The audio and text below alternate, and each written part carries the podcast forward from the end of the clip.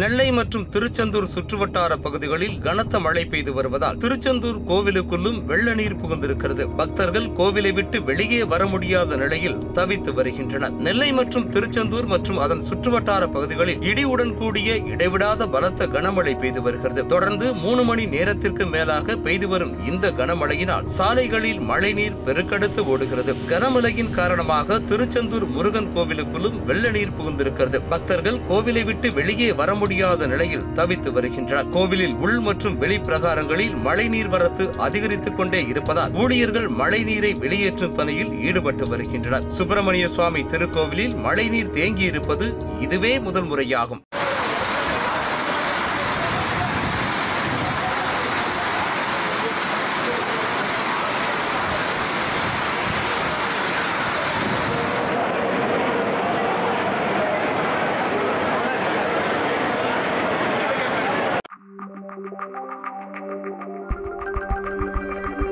Thank you.